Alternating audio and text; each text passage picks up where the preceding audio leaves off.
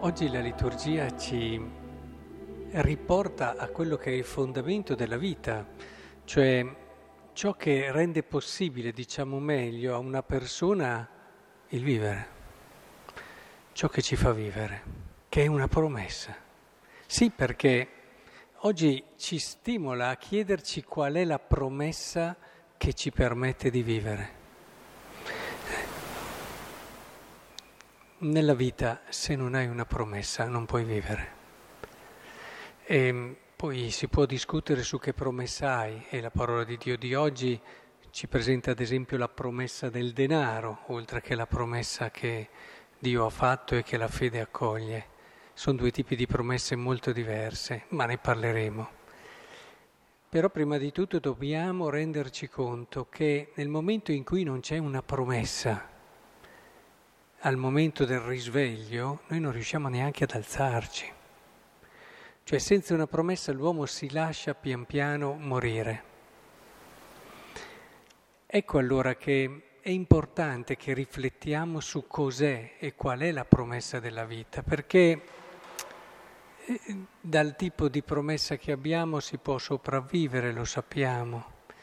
Direi quasi che se uno non ha una promessa vera sopravvive sicuramente mentre invece se abbiamo una promessa vera, viviamo. E allora affrontiamo la vita con quella profondità, con quella verità, con quell'entusiasmo. Ecco, il Vangelo ci, promette, ci, pre, scusate, ci presenta la promessa del denaro.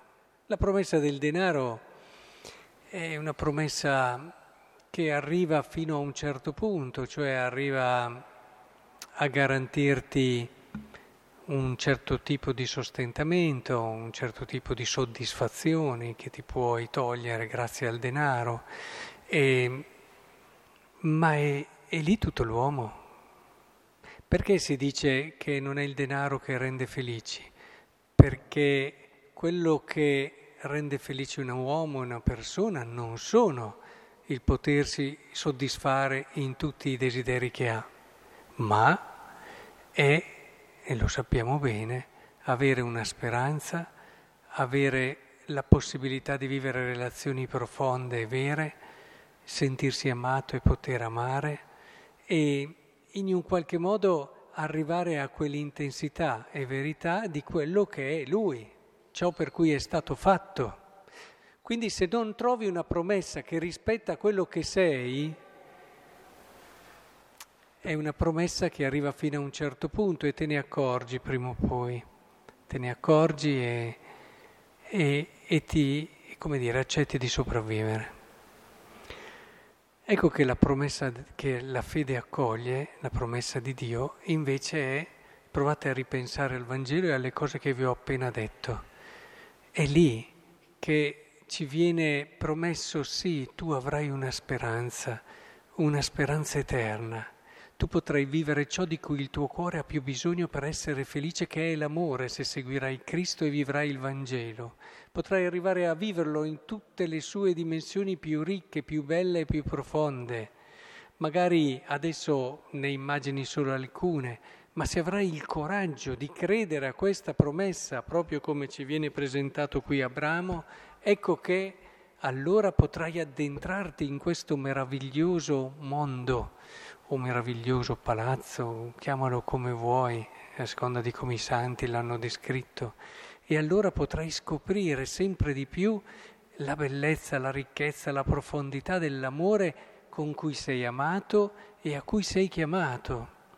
E, ed è proprio questo il bello che effettivamente ci dà quel senso del vivere che fa la differenza e che effettivamente eh, non, eh, non, c'è nulla che lo corrode, latino come dice il Vangelo, che viene, come invece possono essere i beni. E non, non c'è neanche chi magari è geloso, i litigi che si fanno, penso al denaro, visto che ha parlato di quello il Vangelo, le tensioni che si creano anche all'interno delle famiglie. E provate a pensare invece la bellezza della promessa che ci ha fatto Cristo.